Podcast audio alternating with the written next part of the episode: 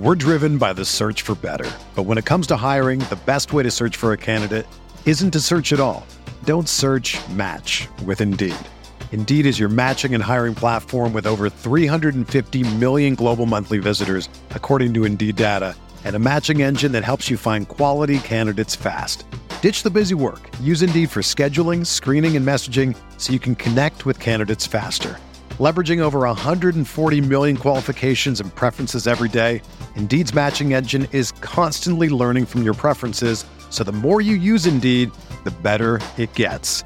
Join more than 3.5 million businesses worldwide that use Indeed to hire great talent fast. And listeners of this show will get a $75 sponsored job credit to get your jobs more visibility at Indeed.com slash BlueWire. Just go to Indeed.com slash BlueWire right now and support our show by saying that you heard about Indeed on this podcast. That's Indeed.com slash BlueWire. Terms and conditions apply. Need to hire? You need Indeed. What's up, y'all? It's Drewski, and I've teamed up with Mountain Dew to produce a hilarious new basketball podcast called The Dew Zone with Drewski. Learn the backstories of your favorite ballers and celebrities like Jamal Murray. Did you have like a favorite team? Was it the Raptors at the time or no? Was the Raptors even started around that time? Come on, bro. I ain't that old, fam. you talking like I'm 50. Taylor Rooks, A'ja Wilson, and many more. You won't want to miss this. Listen to The Dew Zone with Drewski on Apple Podcasts, Spotify, and wherever you listen to podcasts.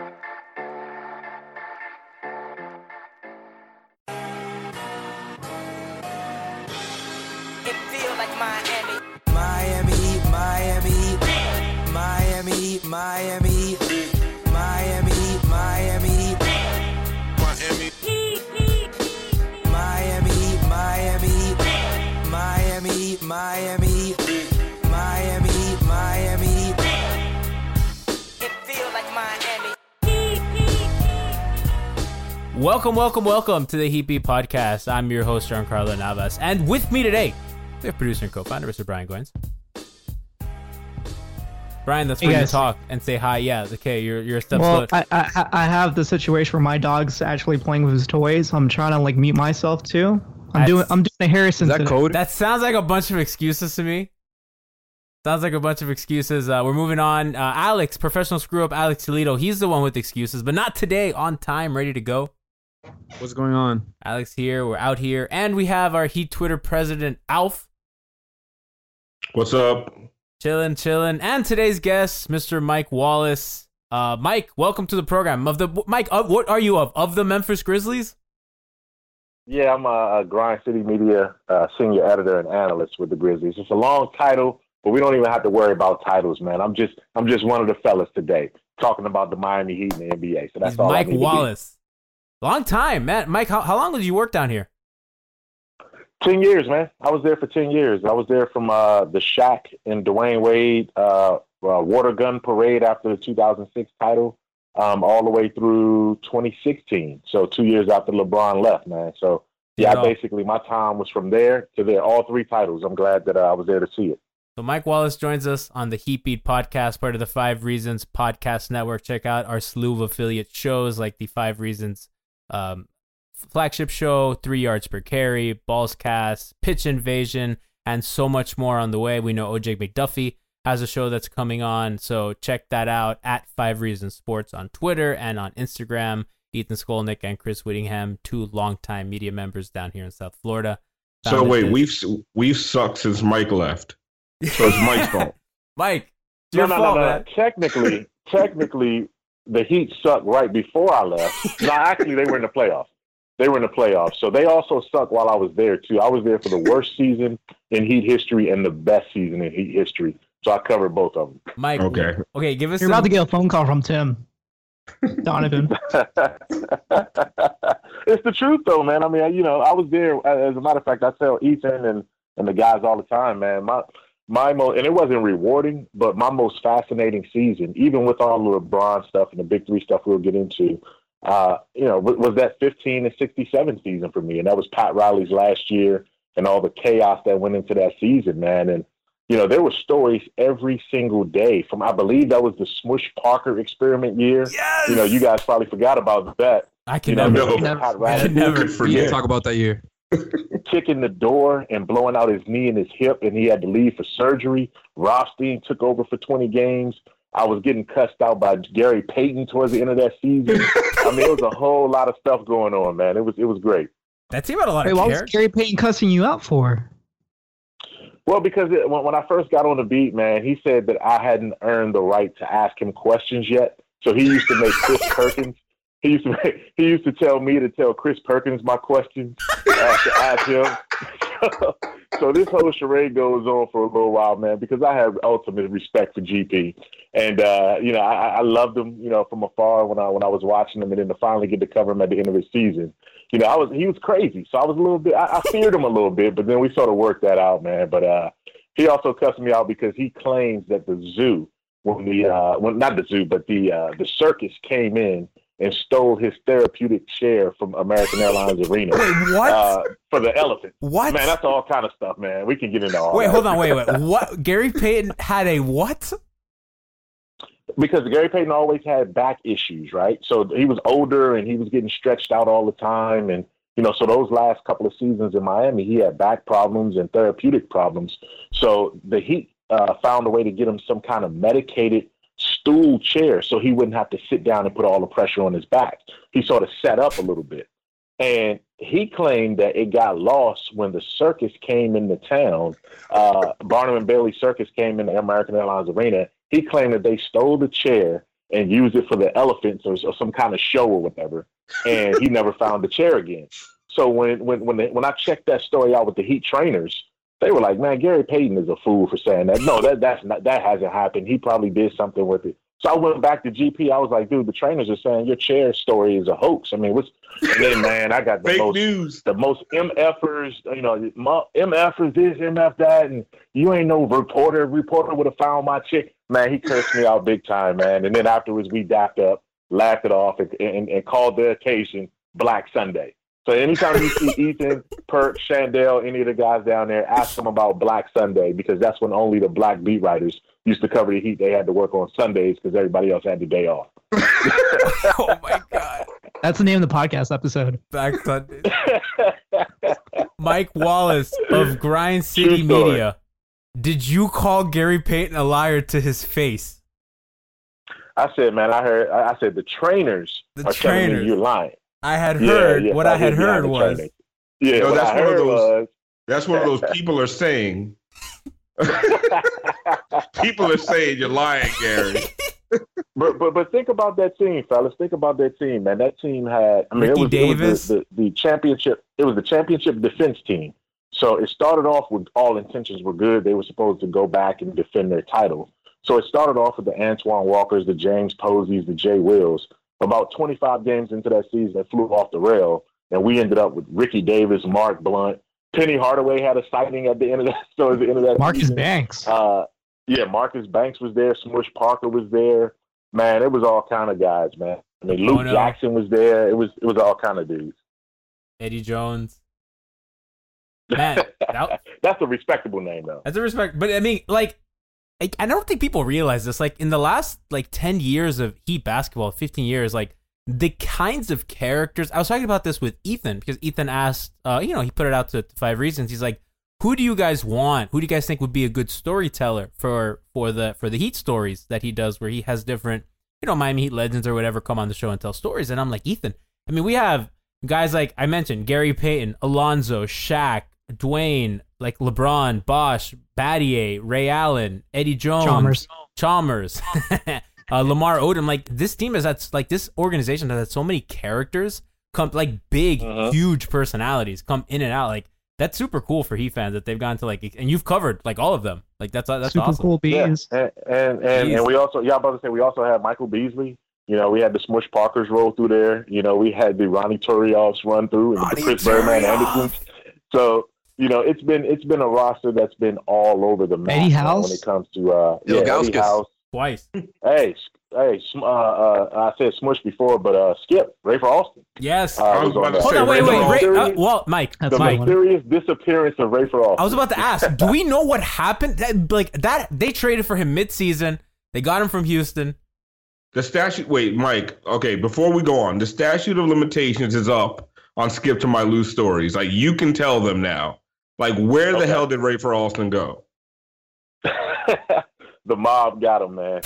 I, I can't tell you which player told me this. I can't. I, I can't give you that. That that statute of limitation is still in because uh, the fact is that player is still playing in the league. But I finally got to the. I had to leave Miami to get to the bottom of what that story was, man. Damn, like that? Yes, his sister did have some. Yeah, his sister did have some uh, some health issues, so that was legit. But there was also another uh, sort of Jordan-esque quality uh, to, to why he had to step away from the game and the team at that time. So, you know, he had gotten into some uh, some some bad debt with some dudes, man, and you know, it was it was to the point where he had to go take care of some some family situations before it spun out of control, and uh, he left the team for that reason. So, Wait, that a All is bomb. Unbelievable story. Wait, hold on. Yeah. Has, this, has this been reported? Are we breaking news here? Like, This guy's giving us the goods. It's worse than Antoine Walker's. Hey, hey, hey, uh, you know what? That's another thing too. Remember that because Antoine, right before he got traded, he and Posey came back cat and out of shape, and uh, Pat Riley basically suspended those guys, and they went and cried to the league office and Players Association. But Walker was saying that his reason was he had some mental issues he was dealing with because he had just got duct taped and robbed in Chicago. You know, um, over that summer, you guys probably forgot about that, but that was that was the summer that Eddie Curry got robbed in his house, um, and Antoine Walker also got robbed at gunpoint in their homes in Chicago. And uh, Walker came back and he was out of shape and his mind was not right. And Pat Riley suspended him and made him ride the exercise bike for like two straight weeks at practice without getting on the court. Man. damn, Pat. Jesus. No, you know what the best part about that story what, about what you just said is?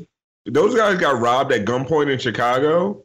People broke into UD's house while he wasn't home, saw it was UD's house, and left.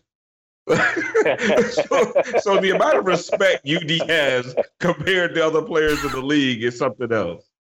Oh, no question about it, man. That's why he's the, the, the mayor of the 305, man. And, and see, he's the mayor of 305 when he was living in 954. You know what I'm saying? Yeah. In 561. So it was like UD got uh, tri county respect when it came to how he rode, man. No question about that. Mike, all Dark Alley team, only Miami Heat players. Because I'm, I'm like Udonis and James Johnson. I think for sure have to make it, and I think the rest is where it gets tough. Oh wow, that's a great that's a great question there. Um, uh, I wouldn't want to be in a dark alley with Bird, man, for sure. Word. Uh, yeah, Bird Bird is legit. Bird is legit crazy when it comes to uh, you wouldn't want to be caught up in that situation with him. So that's three guys right there. We got the center, we got the power forward, uh, small forward, and James Johnson. Uh, point guard, man, that's a great question. That's a great one there. I think point, Jason That's a great one. we can't have two white guys, man. Yeah, you can't have nah, you can't have 'cause And, and nobody's then, scared it- of then Jason too much light. Then it's too much light in the alley. You know what I'm saying? you know what I'm saying? So, that's a great question, man. I, I'm trying. I'm, I'm gonna have to think a little bit GP? longer on that GP? one, though. We going GP? He was older. Like he would talk you. Like he, the way he would talk to you would make you run for fear. But like he never would like do anything to you. So that was the thing, man. Let me. Uh, I'm, I'm gonna ponder that. Jason move on, Kapono. That's a good one there. Jason, uh, we'll, we'll come back to it. Brian Grant. We'll come back at the end of the show. Kapono. Oh, does Caron does Caron Butler make that tough juice? That's shooting guard. Shooting guard. Yeah. Is yeah. Caron or, Um, is, is, or are there, uh, can we do better than Caron? I wish Leif or um, I gotta ask Evan Cohen this question because Evan loves going deep into Heat history. That would be fun for him. Yeah, yeah. Oh, uh, you know what? Keith Askins, man. Keith Askins would do anything, boy. I mean, he would like, he would be one that would just. I mean, he would cut you. He would, he would, he would bite you. You know, what I mean, he would kick you. He would do a whole bunch of stuff. He was a junkyard dog, man. So Keith Askins would have a, a mean spot on that team. And now we just got to come up with a point guard. We gotta come I'm up with trying a to- point guard.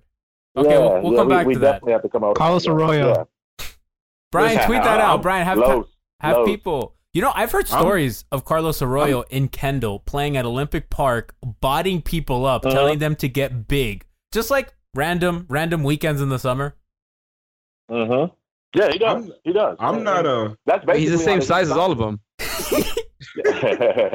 but that's how the Heat signed him, though. I mean, when he was out, when he came back to the Heat uh, during that, uh, he was on that. I think he was on that first team of the Big Three era uh, Yep. as a backup point guard. He was in training camp. No, he was And, a starter. You know, the- he was a starter. okay, he was a starter then. Yeah. He's- Um, but when he, he got to the team the year before that, I think, or somewhere around there. yeah, he the year before he was there. the backup.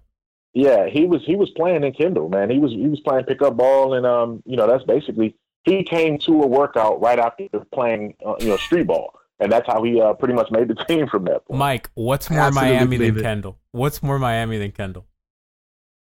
Hialeah, Hialeah. baby. Ah, Mike, you, Alex, Alex, Alex is saying Mike, Hialeah because you're from Hialeah. Mike, how wrong is he? He like thinks Kendall is the heart of Miami. It like, is, dude. That's where the No. that's where the Miami like people that were born in this city. Most of us, I think, are born in Kendall now. No, no, no. Most of the people who were born in Miami moved to Kendall to get the hell out of Miami. Like that's the, that's what you don't understand. Like Kendall Yeah, is people yeah. like who do not want to live in real Miami anymore, so they moved to Kendall. Now this is real Like, Miami. That is not real Miami. It's real Miami. If you ain't in Opa-locka, you ain't in real Miami. Leave me alone about it. So hey, both of them, man. I, you know what's funny is that is that when I was in Broward, uh, I was right in uh, Miramar, so I was in. I had to go through Opa-locka to get downtown to get over to 95, and then my last four years when I bought my house down in uh, Cutler Bay, I had to go through Kendall and go down to Palmetto and all of that. So I'm familiar with all of that game, man. 305 all the way up to 904. I mean 954. I'm familiar with the whole landscape. So it's crazy. Mike, you have to have you have to have a really good UD story. Like, what is your best Udonis Haslem homeboy like Miami to the to the bone story that you can tell us? Man, um, you know, I, I'm gonna be honest because I, I want to be transparent, man, and, and tell you the first thing that came to mind was the, the story when I'm gonna tell you the bad, and then I'm gonna tell you the good. The, the story when he was driving on the uh, uh, man, I forgot what it Oh, was, the one that cuts The across, Gratigny? cut across the Gratigny. There you go. That's Miami. So we, we get to pra- man, we get to practice and, and we get the police report and uh, the word that you know UD's car- vehicle was stopped and uh, you know it was UD's vehicle, no question about it. But his boy took the rap for having the drugs in the car. And how do you avoid? You know, if you're not charging either one of you, but it's basically possession is the vehicle. How does it? How does that charge not stick to the person who the vehicle is registered to? So that's how that's how, that's how bad UD is, man. He could get out of that charge, and, and it got stuck on his boy. The other one uh, was the one you just mentioned, man. When somebody tried to rob his house, realized it was him, um, and, and said, "You know what? That's all right. And I ain't about that life there." But but to see Udonis go from go from that to how proud he was when I saw him uh, open up his first Subway restaurant, um, you know, right there off of 95, man, um, where the uh, uh, uh, Dave and Buster's is, is in that same plaza right there off of 95. Um, when he opened that Subway restaurant and really started to put his life into life after basketball perspective, he saw his son, uh, Josiah, growing up and getting bigger and bigger. And he knew that, look, I'm not going to be the basketball player for the Miami Heat forever. I got to start laying a foundation and a legacy um, that told you that that you know Udonis man he went through some things. And, and I remember being with him uh, you know when his when his stepmother died died of cancer and how much that rocked the entire team not just Udonis because everyone saw man this guy is tough as nails but he's also vulnerable for, for something like this to happen. And so to have the losses that he's had in his life to become the man that he's become and the father figure that he's become and the businessman that he's become I mean, that's that's that's where he is the true role model at, man. The uh, the tough guy stuff only goes so far, but the fact that he put his life together uh, to have a 20, 30, 40, 50 year legacy, uh, generational wealth, man, that's UD right there. Mike, I have a question because I think on Le Batard they've told the story, uh, but I don't think Dan was able ever able to confirm it. Is it true that during um, Udonis's grandmother's funeral that uh, when Riley and, and people from the organization went, that he put his boys to have guard Riley's car because it was a nice car and not the best of neighborhoods. Is that story true? no, it's like is that story true? Because like that would be a really cool moment of like you know Riley, you know, unafraid goes into this place, leaves his car, whatever, because I'm here to be with Udonis because he means a lot to me, and UD's like, no, you know, boy, you you guys stay guard. You know what? I, I, I wouldn't. I would question that story only because I, I attended for a brief time the church that uh, his mother was. His, his mother was. Uh, they had this service at. Um, I know that church facility. I've been there multiple times. There, it's a gated, you know, sort of structure there. And here's the other thing that, that has to make you a little bit skeptical of that story. Pat Riley isn't the only one pushing a nice whip at that funeral. You know what I'm saying? I mean, the whole Heat team was there. So I'm assuming he wouldn't have had the nicest car. So his boys would have had to guard multiple cars if that was the case. So, but I will tell you this though. One of the funniest stories is that after he got married, he tied the knot with Faith, uh, his wife. Their walk-off song when they walked away from the podium was Daddy? Tupac's and Snoop's two of America's Most Wanted. Ain't nothing but a gangster party. That's how they walked off the stage from their wedding. Legend. With that. That's what I'm talking. After they kissed the Legend. bride, they started playing that one. Well, Mike, Mike, that's actually a good segue to one of the reasons we wanted you on because we are a bunch of um, disciples at the altar of Riley, and Yeah. you are one of these guys who does not necessarily. I mean, it's not like you don't have respect for Riley, but you don't necessarily worship Riley. Um, kind of give us your take on how Riley has approached the last few summers, and uh, just because I, I really feel like you're super objective when it comes to this. I think we have really we we put on those fan glasses when, when whenever we look at what Riley is doing, and we always feel like he has a master plan. Coming from the outside, what do you see? You know, I, I and I do have the utmost uh, utmost respect for Pat Riley, and you know, I admire him probably even more from afar now because of the structure that he runs the organization with. I've covered probably half the teams, almost you know, at, at least a third of the teams in the league, uh, pretty intimately. You know, over my time covering the NBA uh, and, and with ESPN, and it's unique, man. Popovich has it, uh, Pat Riley has it. Um, you know, there was a time at, at one point when when when uh, Danny Ainge was was back with Doc Rivers and they had it. Um, these franchises don't have. I mean, you don't get what you get in Miami anywhere else. And I, I get it, man. The the Heat, and I've said this. I've accused them of being too buttoned up sometimes. Um, I've accused them of being, you know, a little bit arrogant and, and coming across as uh, dismissive, uh, not really ultra friendly with the media, especially the local guys who are there covering them every single day.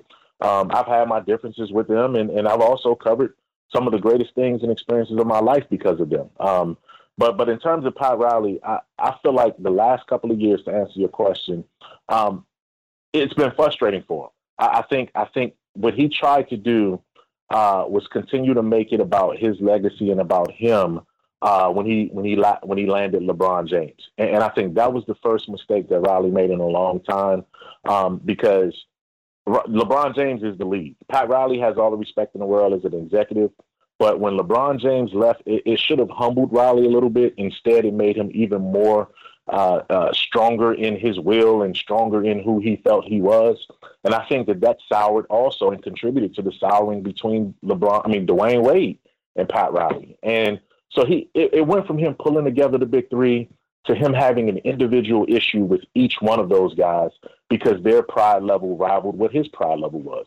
Um, and, and I think what we've seen over the last couple of years too is Riley sort of realized that now that Dwyane Wade's come back, now that he's older, you're seeing complete gray haired Pat Riley now, gray hair and gray beard Pat Riley now. I think he's starting to um, soften up just a little bit, and, and he wants to put the organization back in the right place so he ultimately can walk away and leave it and leave Nick and and and, and uh, you know the guys in the front office in a good spot. So you know again, Pat Riley hadn't made a whole bunch of mistakes. He's he's won a lot of rings, but there's two or three or four mistakes in there that I'm sure he w- he wishes he could get back. There's four years on Dion Waiters' contract. That's a huge mistake.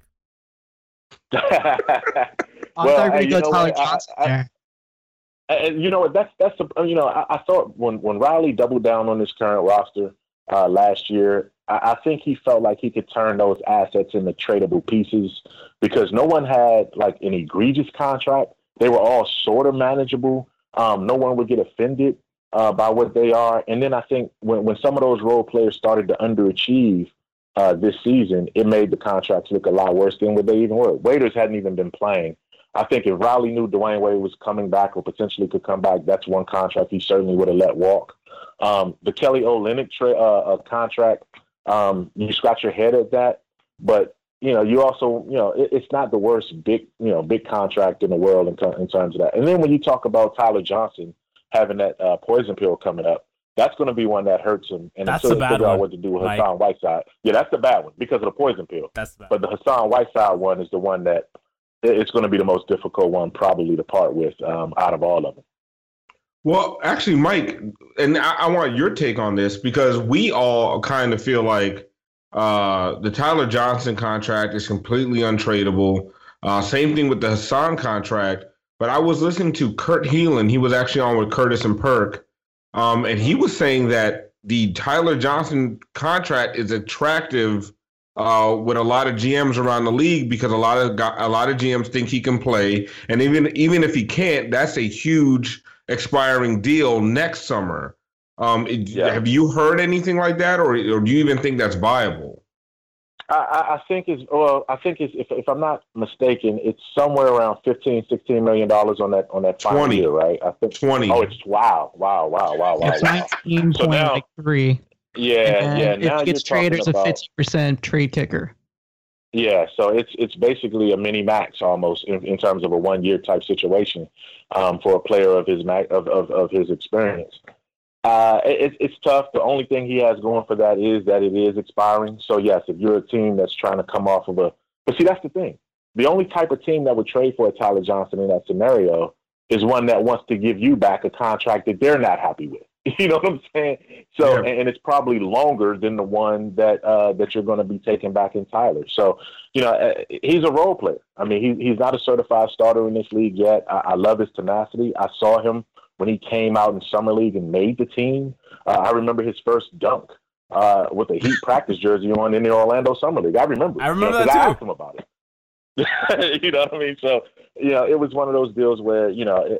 It, and, and what made the Tyler Johnson contract worse in retrospect was that it came during the same summer where you were haggling with Dwyane Wade over essentially three million dollars. Mike, You know what I mean? Dwyane So wanted the third Tyler, year. but Dwyane walked. They, Dwyane Yeah. wanted the third year at twenty million dollars, and then they gave Tyler the, those two years on the back end for nineteen. And I know they're mad at me because I've been on this Mike, forever. Mike, no, no, I'm not even mad at Gianni. I'm mad at Mike for for for for bringing Dwyane Wade into this conversation. We have been pushing back against Gianni about this bad take for two years. I hate that, and Mike. I've never hated anything door more in to this sports. terrible take. You open the door to it. Mike, I'm Thanks a lot, saying, Mike. listen, Ah, man. if Ah. if Dwyane Wade never leaves, they don't pay Tyler. If they give Dwyane the third year that he wanted at twenty million dollars, they're done with it this year or next year, whatever. Mm-hmm. Um, Dion Waiters is never a member of the Heat, and Tyler Right. Johnson's a net. And then they have this is bad radio. It's bad radio. of- it- And- listen, and- it's, a- it's a radio and- I want to hey, do. listen, And, and if we're going to go that far, and if we're going to play the retrospect game here, and if you have to give Dwyane Wade that extra year, you're probably going to cost yourself having to sign Hassan Whiteside because he might have bolted because you would have made Now Dwyane a priority ahead of Hassan, who needed to be a priority at that point. And Dwyane, part of Dwyane's issue was that, hey, man, you're trying to take care of Kevin Durant, who's not going to come here. And then, you know, Hassan Whiteside, who just got here 15 minutes ago uh, before me. So, you know, it, it was it, so if you did it the other way around and just went for the legacy play, if you would just went with the Kobe Bryant legacy situation uh, uh, with Dwyane Wade, you probably would have avoided having to do all these other contracts that we're talking about now that seem to be difficult contracts to deal with for the Heat. I'll take you one step further, um, because I know Uh-huh. Gian- Gianni was having a debate with Boston fans. How close could the Heat have gotten of getting Horford in that same summer? Uh, um, you know what? I, I, think once, once, because I thought Durant was going to go to Boston. I, I really did. I thought, I thought if anybody had a shot to get him outside of Golden State, it was going to be Boston. And I, I still think to this day that he would have gone to Boston before he would have gone back to Oklahoma City. Um, but once he decided, once his decision was made, Horford got there pretty quickly. Horford wasn't going back to Atlanta, no question about it. Um, I, I'm not sure if Horford would have come to Miami. Um, at the time, Boston seemed to have more going for him um, at that particular point. And you got to also remember, it wasn't like Dwyane Wade was making free agent free agency recruiting calls for you at that time.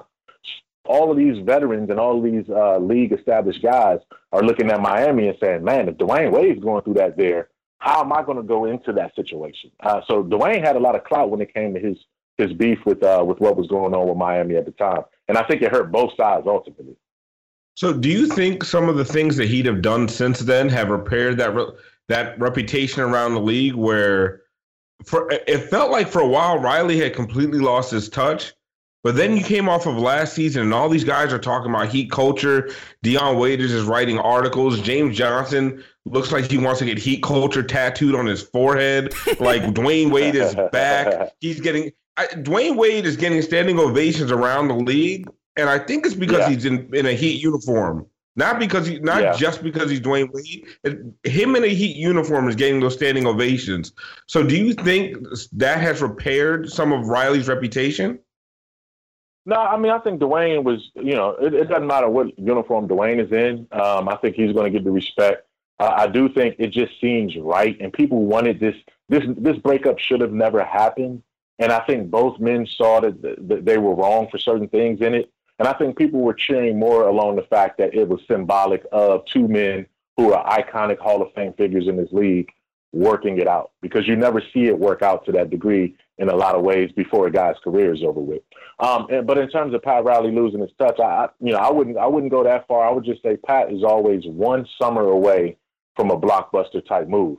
What I will say though is that he needs a contemporary star to help him get it done now. Because again, Pat Riley, Pat Riley's it, it, it, two or three generations have, have come and gone now since he was the heyday with the Lakers. Since everybody knew who Pat Riley was. I mean, Pat Riley is an executive now that everybody respects, but he doesn't have that personal touch and connection with guys who can say, you know what, uh, I grew up watching your Lakers teams. That doesn't work anymore. That generation was LeBron's generation and, and, and Chris Bosh's generation.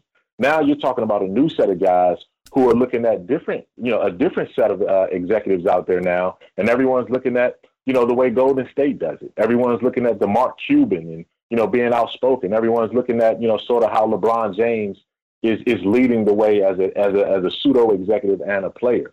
So I think players of this generation respect the player power moves more so than the executive power moves, and that's why I think Pat Riley needs to come together with uh, sort of an iconic group of guys like a Dwyane Wade, and maybe let allow Dwyane Wade to help him bring that next superstar to Miami if if if it can work out that way.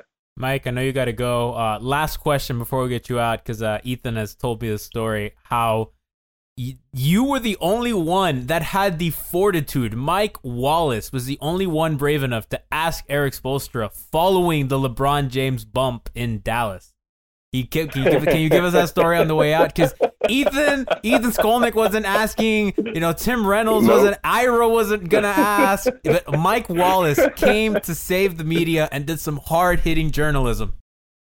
I, I did, and, I, and I'll give you a little bit of a background of that too. I won't claim total credit for it because at that time I was working for ESPN, so I didn't have the same deadline pressures that Ethan and some of the other writers had because they were busy filing their stories at the time, um, and they didn't have a lot of uh, initial questions to even ask or even get back there.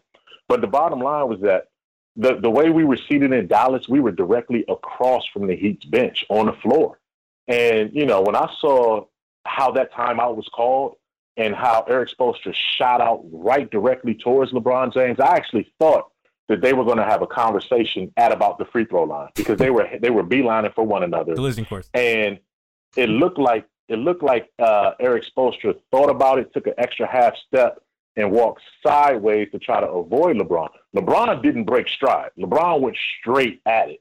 And so I knew it was going to be a collision. I just didn't think, I, I thought, actually, I didn't know it was going to be a collision. I thought it was going to be two men stopping one step short of a collision. But neither one of them stopped and neither one of them said anything. And then they just, you know, collided.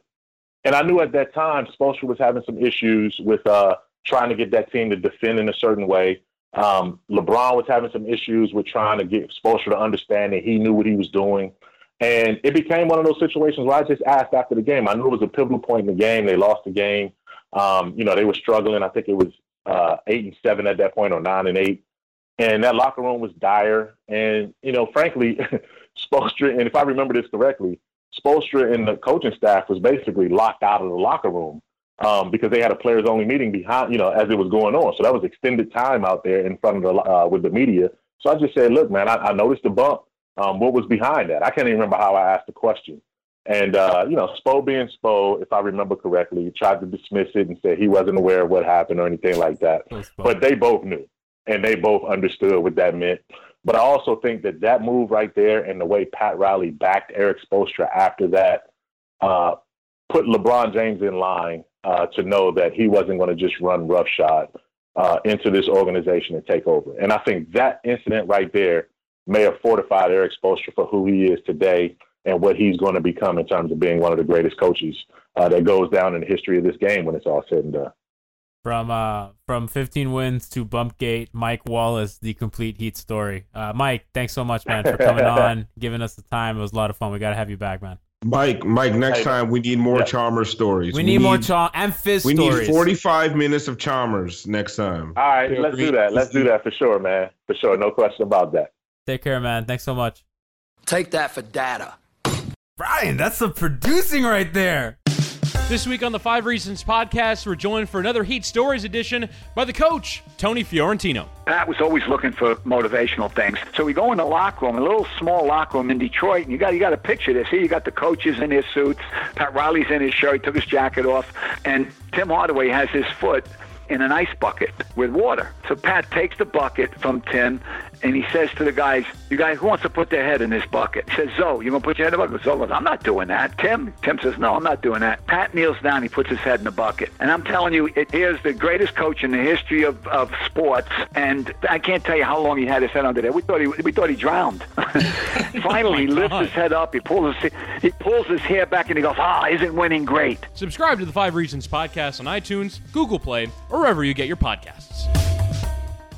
This week on the first ever edition of the Pitch Invasion podcast, we talk to the SI soccer writer, Grant Wahl. Beckham has been so publicly involved with it that I don't think either side wants it to fail and not mm. happen. But they see the demographics of Miami and how they've changed in the last 10 to 15 years and how it's even more of a, a South American community than ever. That theoretically should translate into success for a soccer team. It's been a chore for a long time, but at this point, I certainly think it's going to happen.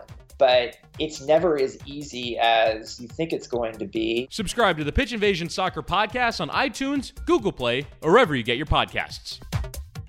Man, I could have talked to him for so much longer. I mean, we had. I wanted to ask him a Birdman story. Brian, do you still you have the Izzy Birdman story? Because that's a I had great it queued story. up, but sorry. Wow, professional. That's fine. Two We dollars. can't afford that. Man, he, One time I was in there, and um, this was last year, actually. I think it was the beginning of last year or late in the previous season, but he was clearly feeling pretty comfortable with his time there. And it was after a game. He's all dressed, ready to go, and he's got some sort of hunting knife on him. I don't know, knives, I don't know. Yeah, and so he kind of just like, I forget to who it was. It was one of the younger players. He kind of just like, sort of very discreetly, like kind of pulled it out and like threatened God. him real quick, and then slid like- it right back in his pocket. Something like that, right? And uh, I looked around because there was about you know 10, 15 media members in there. I looked around like nobody else saw that. Okay, and so uh, I told somebody else about it, and they're just like, "Yeah, that sounds about right." What a time, man. Those big three years. Birdman's pulling knives on teammates. LeBron is bumping into his damn coach. Dude. the world was falling. Fuck all that. Rafer Alston was being chased by the fucking mob, all right? Like We broke that, news today, man. That is the story of all stories. Like I didn't want to keep pressing him on it because it's it sounded kind of dangerous. That's serious, But yeah. I'm pretty sure there was some Haitians in Miami ready to kill Rafer Alston, And I'm all like, Did you hear the way he used fuck? Jordan-esque? Yes. That was the most Jordan- way I've ever heard the word Jordan-esque used before. Jordan esque as a means to say this guy is a gambling addict and, and the mob was coming to get his ass. That is amazing. Like that guy absolutely totally disappeared off the face of the planet mid NBA playoff push.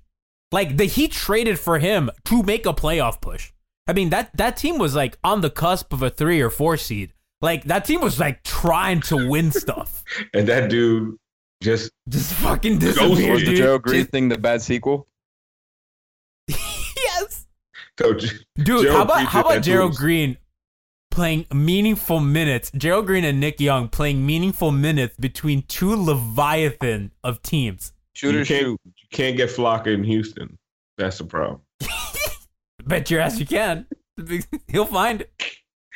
Travis that's- Scott's front actually, row he- at every game. He, he'll be fine.